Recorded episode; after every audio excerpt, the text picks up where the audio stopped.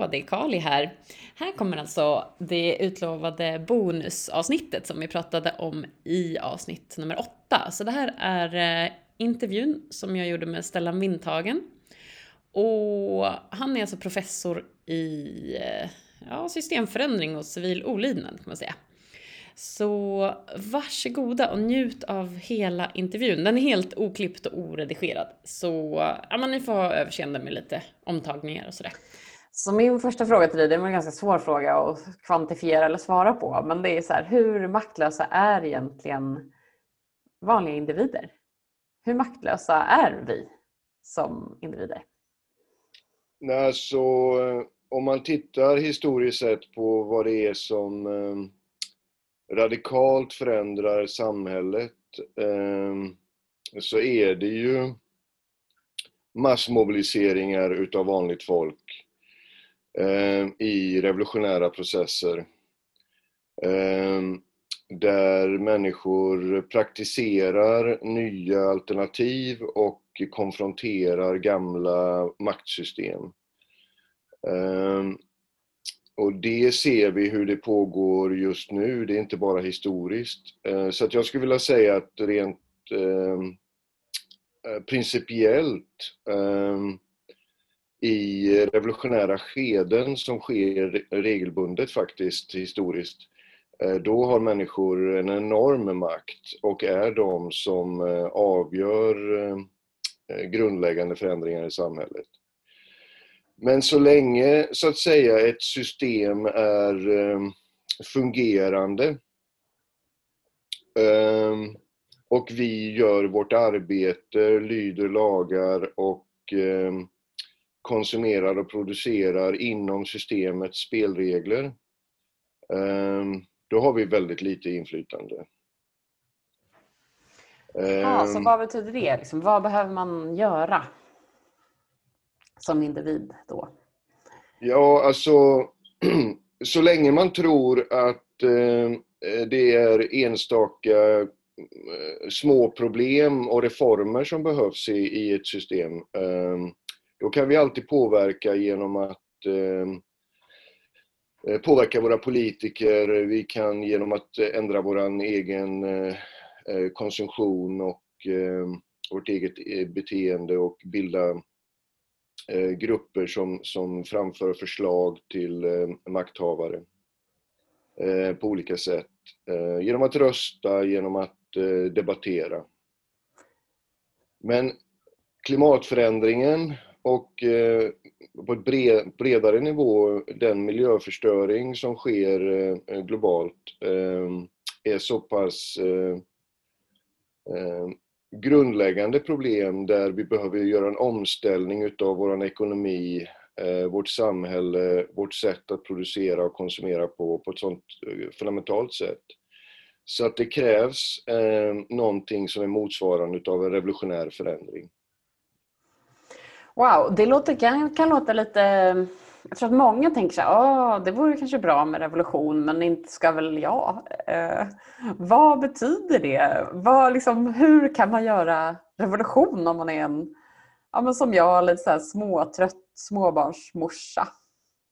Till exempel. Det är genom att, det är genom att vara en del, en, en utav de eh, tusentals eh, Eh, delar utav en, en massrörelse. Eh, det är inte så att man för den skull behöver eh, göra någonting extraordinärt själv som individ, utan vad det handlar om är att vara en del utav ehm, en, en revolutionär massmobilisering. Eh, alltså det här låter kanske eh, stort, och det är det på sätt och vis. Ehm, eh, men om vi tittar på bara förra året så eh, har vi sett mer än 30 eh, revolutionära massmobiliseringar runt om i olika länder. Ah, kan du ge ett exempel på någon som har varit lyckad? Ja, i Island har man ju avsatt sin regering och fängslat korrupta bankledare Ehm, och ehm, i, ehm, i Spanien har man ju förändrat eh, den politiska kartan genom Podemos, en helt ny eh, eh, politiskt politisk parti som har uppkommit som ett resultat utav massrörelser. Likadant gjorde man ju i Grekland med Syriza. Men, men det som är problemet här är ju att det är väldigt svårt att förändra politiken i ett eh, land så länge andra länder inte förändras. Eh, och pratar vi klimatförändringar, miljöförstöring, så måste det ske förändringar samtidigt i flera länder. Då. Så det är väldigt svårt att peka på lyckade exempel eh, eh, när det handlar om den, det globala ekonomiska systemet som ju i grund och botten är det som eh, driver eh, eh, miljöförstöringen och klimatförändringen. Eh, så att jag menar inte att jag kan peka på tydliga eh, lyckade exempel som redan har skett när det gäller klimatförändringen eftersom den kampen befinner vi oss i redan. Men vad jag menar är att eh, bara under förra året så skedde det 30 Eh, eh, revolutionära massmobiliseringar i länder mot korrupta politiska system eh, och där flera gånger ehm, presidenter och regeringar har fallit och nya regimer har, har tillkommit. Så att vi har den här kapaciteten. Ehm, och det är också på det här sättet som feudalismen byttes ut mot kapitalismen för 500 år sedan. Eh, det, är på det här sättet som den liberala demokratin eh, störtade eh, fåtalsväldet hos i, i den tidiga borgerliga demokratin där bara en till två, tre procent utav befolkningen faktiskt hade inflytande i parlamentet och vi fick allmän lika rösträtt det var på det här sättet vi fick eh, religionsfrihet. Alltså det, det, det, det är så här det har gått till tidigare då. Så att eh, jag vill avmystifiera idén om, om revolutionära förändringar. Eh, det är en del utav det som, som eh, normalt sett sker.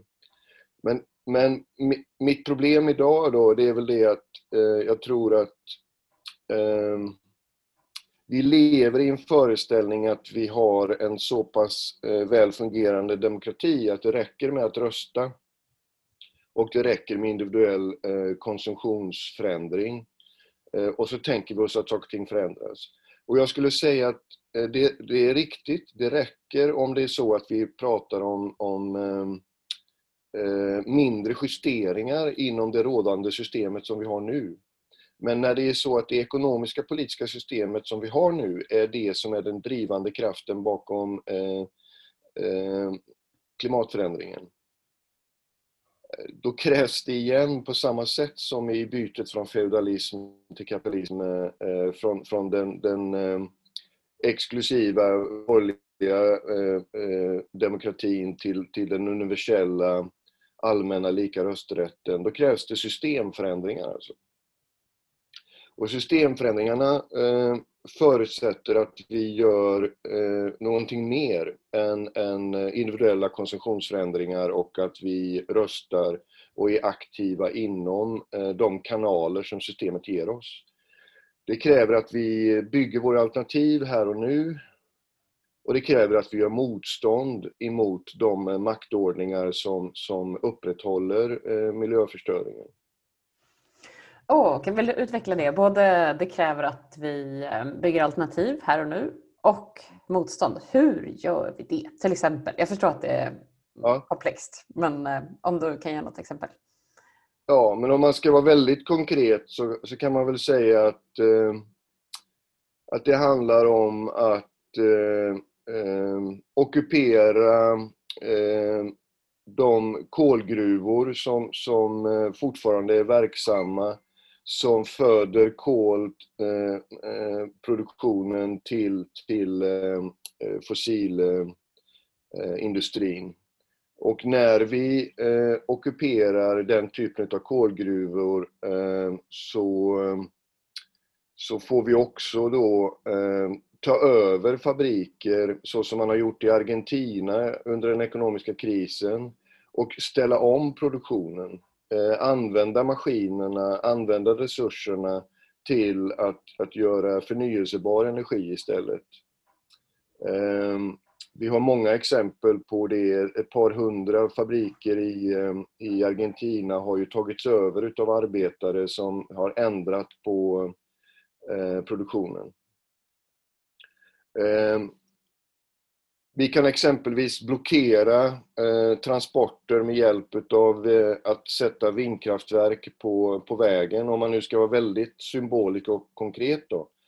Ehm, eh, så handlar det om att eh, utveckla våra alternativ utav förnyelsebara energier eh, och eh, använda dem som en del utav vårt motstånd till eh, den fortsatta exploateringen utav eh, eh, nya områden för eh, fossilindustrin. Ja, okej. Okay. Och om, det här, om, säg att jag blir nu lite peppad här på att, eh, eller ja, det är ett konstigt exempel, jag är ju redan aktivist. Eh, men säg att vi blir eh, peppade på det här och vill, ja okej, okay, det här låter bra. Vad, liksom, vad är det man gör? Hur ser vardagen ut? Hur, hur kan man, liksom, vad gör jag när jag vaknar på morgonen? Om jag vill bidra eh, till något sånt. Okej, okay, eh, då, ehm, då tar du eh, kontakt tidigt på morgonen efter att ha tagit ditt ekologiska kaffe. Så tar du kontakt med samerna som jobbar i norra Sverige mot planerna på, på nya eh, mineralutvinningar i Sverige som är ett land som, eh, där regeringen ger eh, väldigt goda villkor för exploatering utav våra naturresurser. Och med hjälp av dem planerar träningar för civil olydnad för att vara beredd att skapa en massrörelse som, som stoppar den här mineralutvinningen. Och tillsammans med samebyarna utvecklar eh, eh, deras eh, förnyelsebara energier som kan eh, fungera som utställning och eh, eh, exempel på hur vi kan leva istället.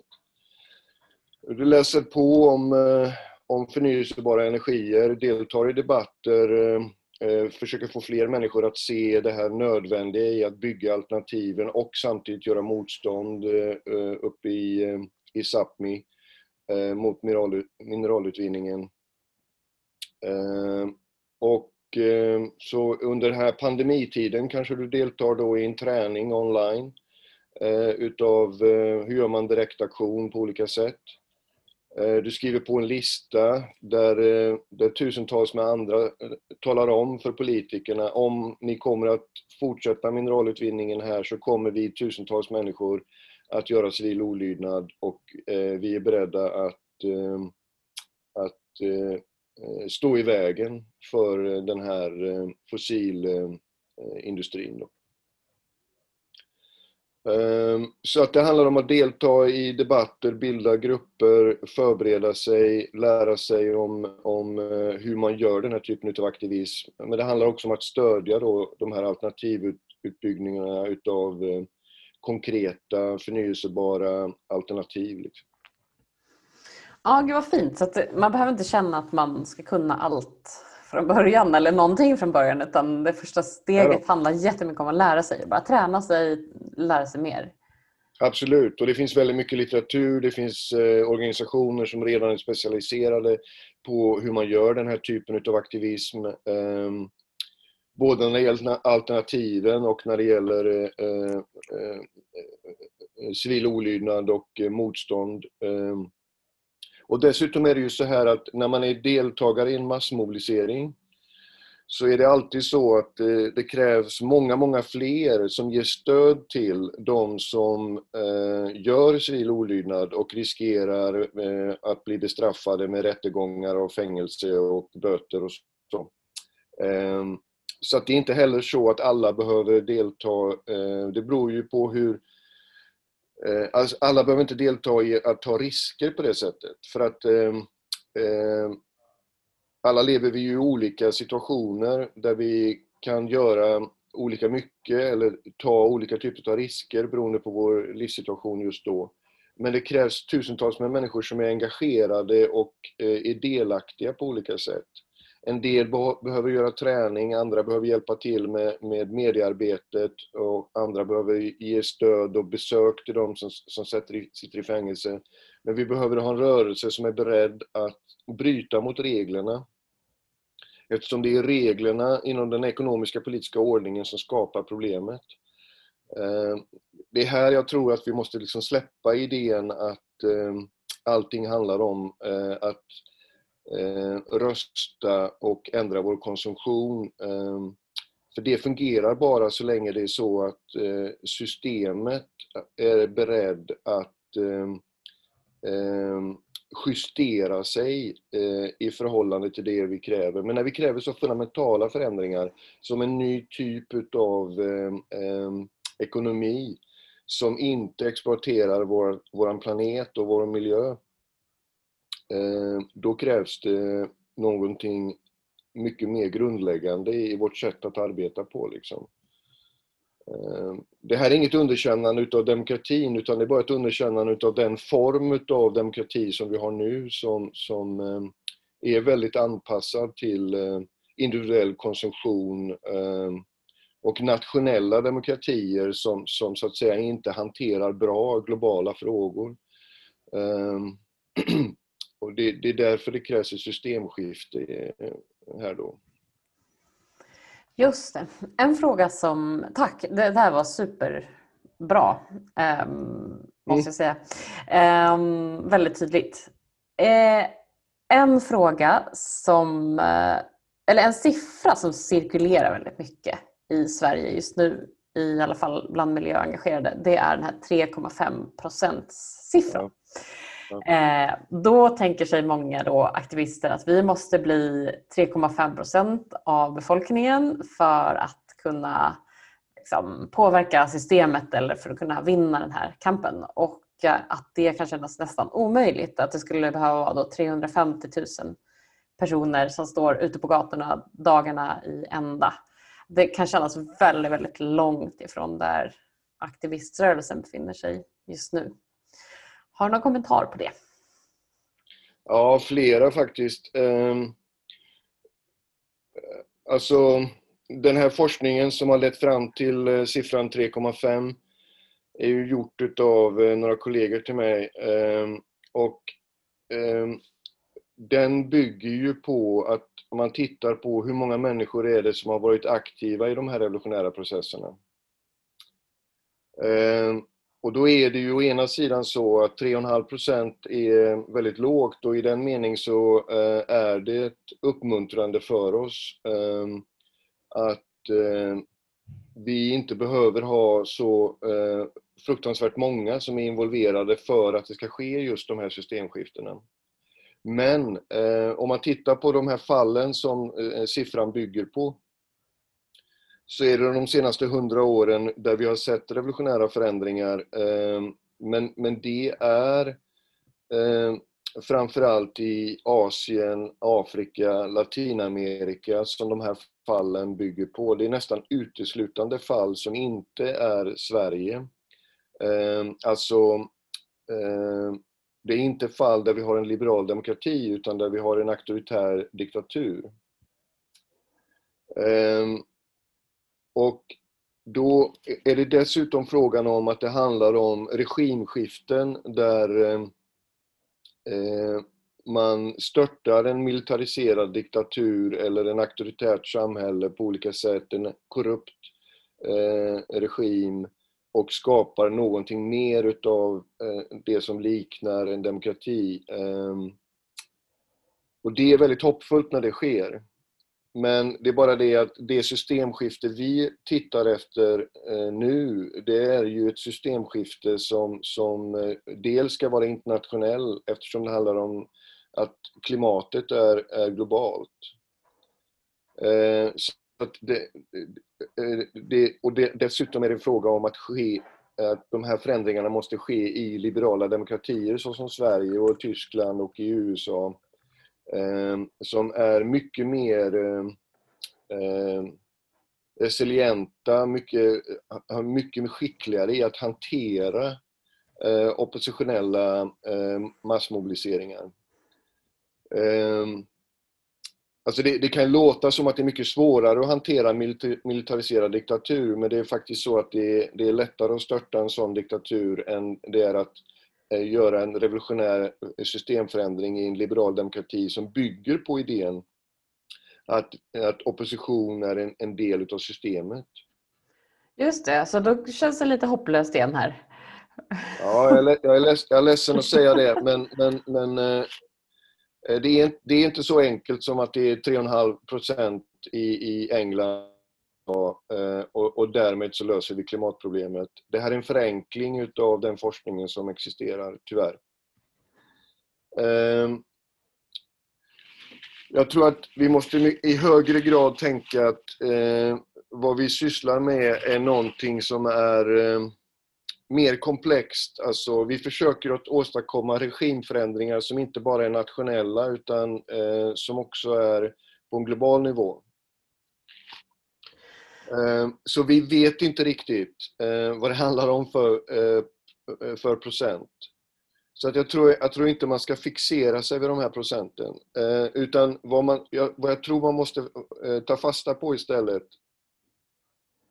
det är att vi ser att det sker väldigt snabba spridningseffekter utav när människor gör aktivism. Vi har sett det med Fridays for Future, vi har sett det med Extinction Rebellion, Eh, och som jag nämnde så eh, 2019, förra året, så hade vi över 30 revolutionära massmobiliseringar som inspirerade varandra.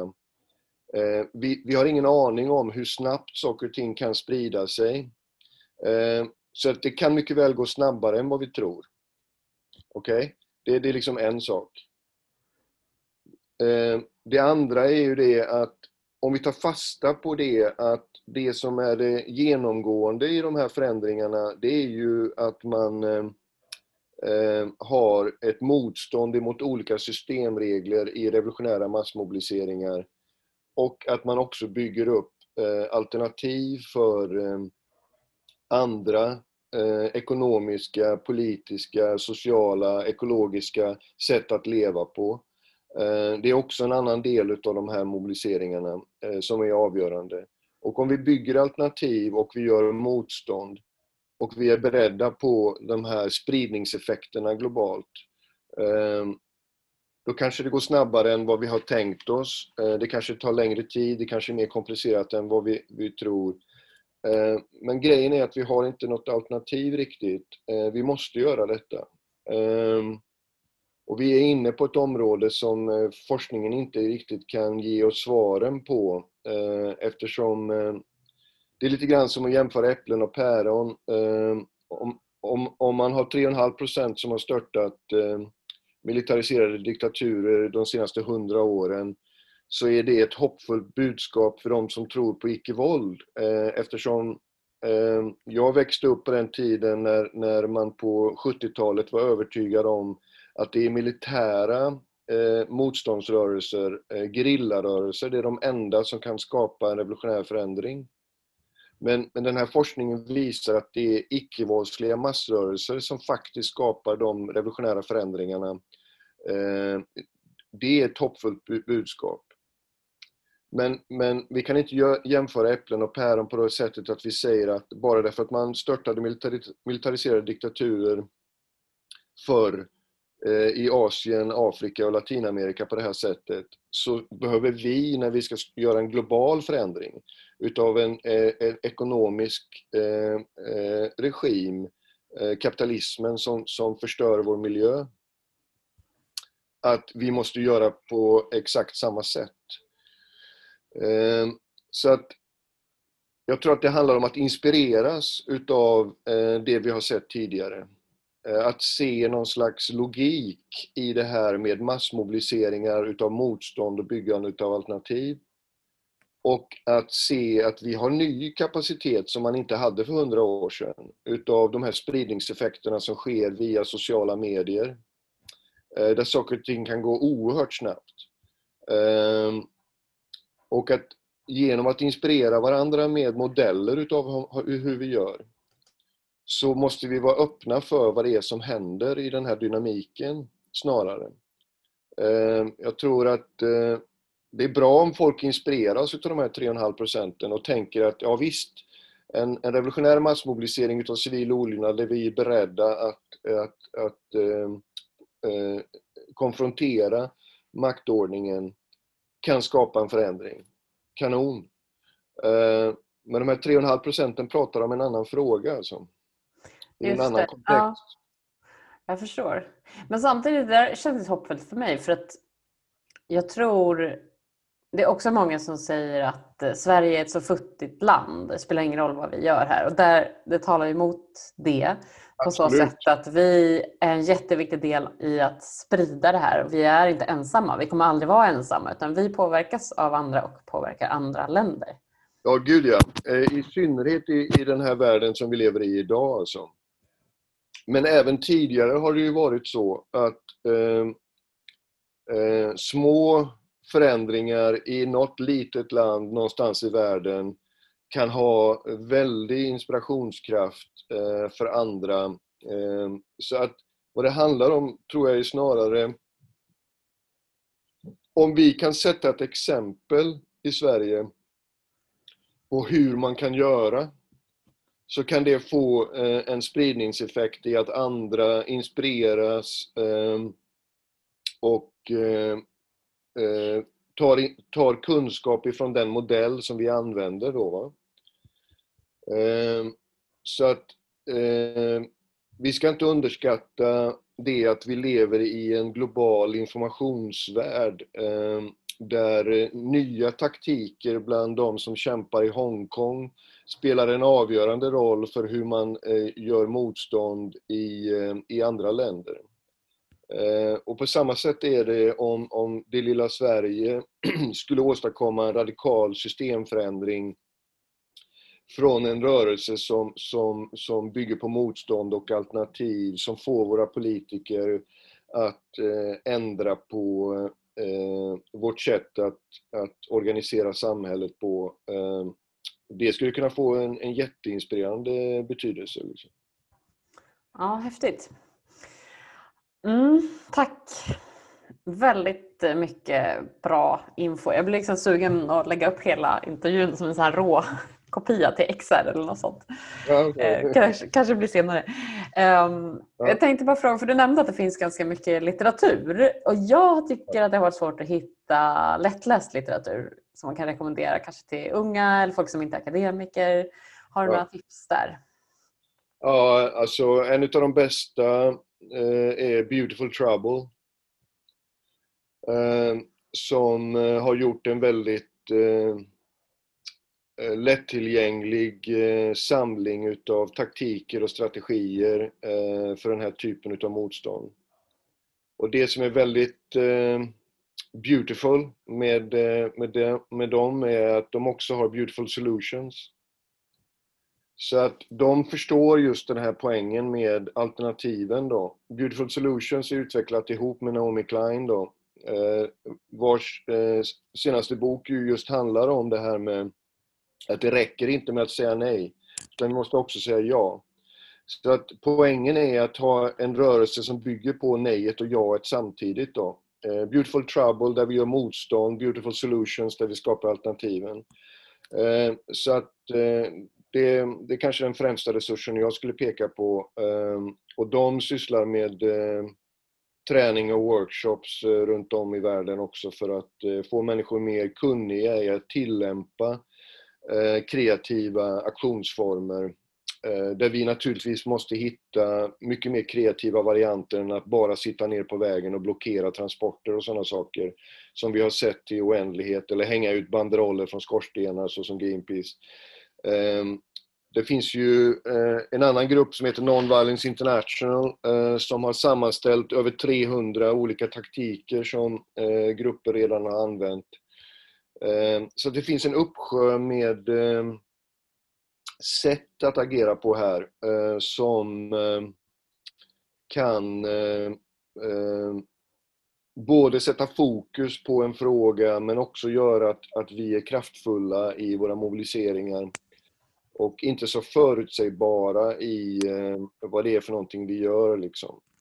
Eh, och detta måste ju hela tiden anpassas till att situationen i Sverige ser annorlunda ut än vad den gör i Indien eller i USA. Eh, och därför måste man också agera på, på, på kreativa nya sätt. Eh, så att den här utbildningen, den här, den här medvetandegörandet utav eh, vad har andra grupper gjort är otroligt viktig. Eh, så eh, den typen av handböcker som Beautiful Trouble, eh, Beautiful Solutions skulle jag föreslå. Ja, bra. Fint. Ja, det är också min plan för den här podden. Du kommer liksom bli lite bron från problembeskrivningen grön, alltså grön konsumtion och inom systemet till ja. okej, vad ska vi göra? Och sen så kommer vi börja intervjua lite mer kring ja, men både så här, motståndsrörelser men också ganska mycket kolla på alternativ. Just det. Mm, om vi, beror på vad vi hittar också. Um, det är lite svårare tycker jag att hitta så här jättebra alternativ i Sverige. Ja. Folk som bygger upp. Alltså det finns ju småskaliga initiativ men om du har några tips så får du gärna ge dem eller skicka dem om det är något som du... Ja, just det. Um, ja, precis. Um, jag skulle, jag vet inte om det passar, men jag skulle kunna nämna mitt favoritexempel um, som är lantarbetarrörelsen i Brasilien. Mm, gör det. Ja. Alltså för att jag är ju en som tror väldigt mycket på att eh, eh, vi måste bygga alternativ och att vi måste förändra våra mönster, vårt sätt att leva på i vardagen. Eh, men jag tror att det gäller att förstå att om vi bara gör det eh, så kommer våra alternativ att eh, väldigt lätt bli inlämnade och koopterade inom det rådande systemet. Och om vi bara gör motstånd, vilket är en annan sak jag tror väldigt mycket på, ehm, så är, är, risken väldigt hög att vi bara klarar av att så att säga undergräva den maktordningen som finns, men, men vad, vad är alternativen då? Så att jag tror att just den här kombinationen är viktig och en rörelse som, som då ehm, eh, verkligen kombinerar det på ett sätt som jag tror är inte en modell vi ska kopiera, men, men, men eh, en, eh, en inspiration. Det är lantarbetarrörelsen i Brasilien, alltså den starkaste eh, rörelsen i Latinamerika idag. Med, med eh, över en och en halv miljon aktiva som ockuperar land eh, för att människor är så fattiga så att de eh, har svårt att överleva på landsbygden och i eh, slumområdena så att de ockuperar land som inte används för tillfället ehm, och bygger upp eh, sina småskaliga samhällen på det här ockuperade landet. Men det, poängen är att genom att göra ockupationer så gör de civil olydnad och bryter emot eh, eh, äganderelationerna som är väldigt orättvisa i ett land som Brasilien där miljoner är ytterst fattiga medan stora jordägare äger enorma områden. Ehm, men grejen är att när de ockuperar så skapar de också ekologisk odling. De skapar eh, nya typer av skolor för sina barn som bygger på frigörande pedagogik eh, utifrån Paulo Freire. Eh, de skapar kooperativ så att de äger gemensamt. De skapar politiska beslutssamlingar eh, eh, eh, eh, i de här områdena och mellan de olika ockuperade områdena där de har eh, könskvotering så att det alltid är eh, 50% kvinnor, 50% män i alla representationer. Så att vad de gör är att de bygger upp ett nytt typ av samhälle samtidigt som de ockuperar. Eh, så att här är det en fråga om att, att så att säga alternativet blir sättet som man gör motstånd på. Eh, och, och jag tror att det gäller att se att Därmed blir motståndet någonting positivt, någonting som bidrar med en vision om ett annat samhälle. Samtidigt som alternativet inte bara blir så att säga ytterligare en produkt på eh, den kapitalistiska marknaden utav att man kan köpa sig ekologiska morötter. Eh, utan det är en fråga om att eh, alternativet används som ett redskap i, i motståndet. Då. Och här tror jag man kan se en del utav vägen framåt utav hur vi skulle kunna få en revolutionär massmobilisering som, som, eh, eh, förändrar samhället samtidigt som vi gör motstånd. Liksom. Ja, fint. Gud vad vackert exempel. Ja, vad häftigt det skulle jag- vara. jag försöker- Har du Jag kontakt med försöker någon? skriva en del eh, även eh, populärvetenskapligt om, eh, om den här rörelsen. Eh, eh, så eh, jag har publicerat en del på en, en sida som heter Waging, Waging Nonviolence Mhm, eh, mm. om, om detta. Så eh, eh, jag tror att det är en väldigt viktig rörelse för, för inspiration. Mm. Ja, för det är, min känsla nu när jag föreläser så är det att det är mycket det som saknas också. Att man inte ser framför sig hur Ja. det skulle se ut. Eh, Så, sådana här exempel är jättevärdefulla. Ja, precis. Vi, vi, vi inom någon slags vänster eller alternativrörelse är, är, är generellt sett väldigt bra på att kritisera och visa Ja, problemen. Liksom. Eh, Men eh, vi har, vi har länge bortprioriterat eh, eh visioner. Eh, Så eh, jag tror att det är klart underskattat det här med att att människor mobiliseras ju utav en kombination utav kritik och visioner tror jag. Eh, det är, det är liksom inte tillräckligt med det ena eller det andra. Bara visioner blir bara någon slags utopiskt drömmande.